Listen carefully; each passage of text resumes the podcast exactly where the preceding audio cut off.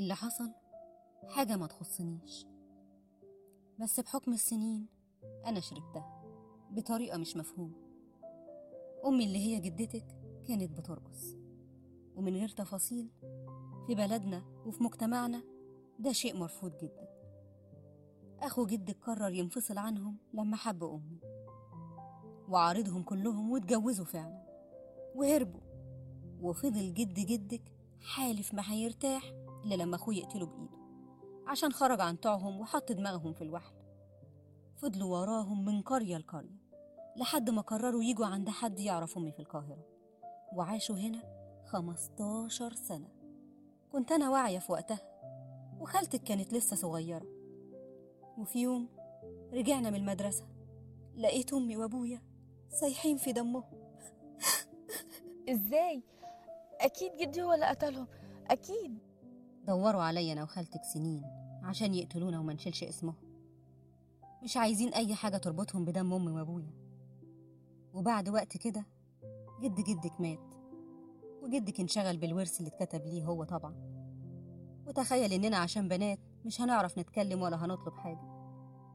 لحد ما في يوم أنا وخالتك قررنا إننا ناخد حقنا. ورفعنا القضية ووصلوا لنا وكانوا هيقتلوا خالتك ويقتلوني. بس اللي رعب جدك إن العين هتبقى عليه هو قبل أي حد. فقرر يعمل حاجة تانية خالص. هددني بخالتك. ربطنا إحنا الاتنين وكان السلاح عليها.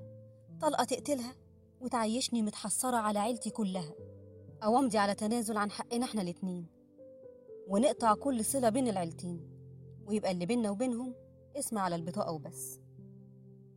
عدى سنين وسنين. والدنيا اتطورت. معرفش إزاي.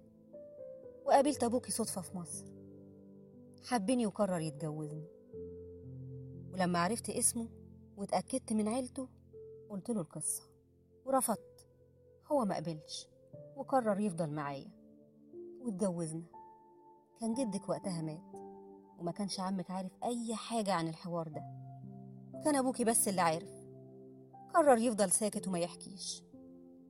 لحد ما في يوم وليلة الحوار ده عمك عرفه. وقرر إن أبوكي يتنازل عن كل حاجة ليه ويبعد أو يطلقنا. أبوكي طبعا مرضيش ووصلوا لحل إنهم يقسموا كل حاجة وإحنا نسيب البلد ونرجع مصر. وأما أبوكي مات عمك قال لي إنه عايز يتجوزني عشان يحافظ على بيت أخوه والكلام ده. أنا طبعا رفضت وبدأ يطلع عليا الكلام اللي انت سمعتيه منه والباقي اللي انت عارفاه. ده ولا الأفلام العربي هو عمل نفس اللي أبوه عمله.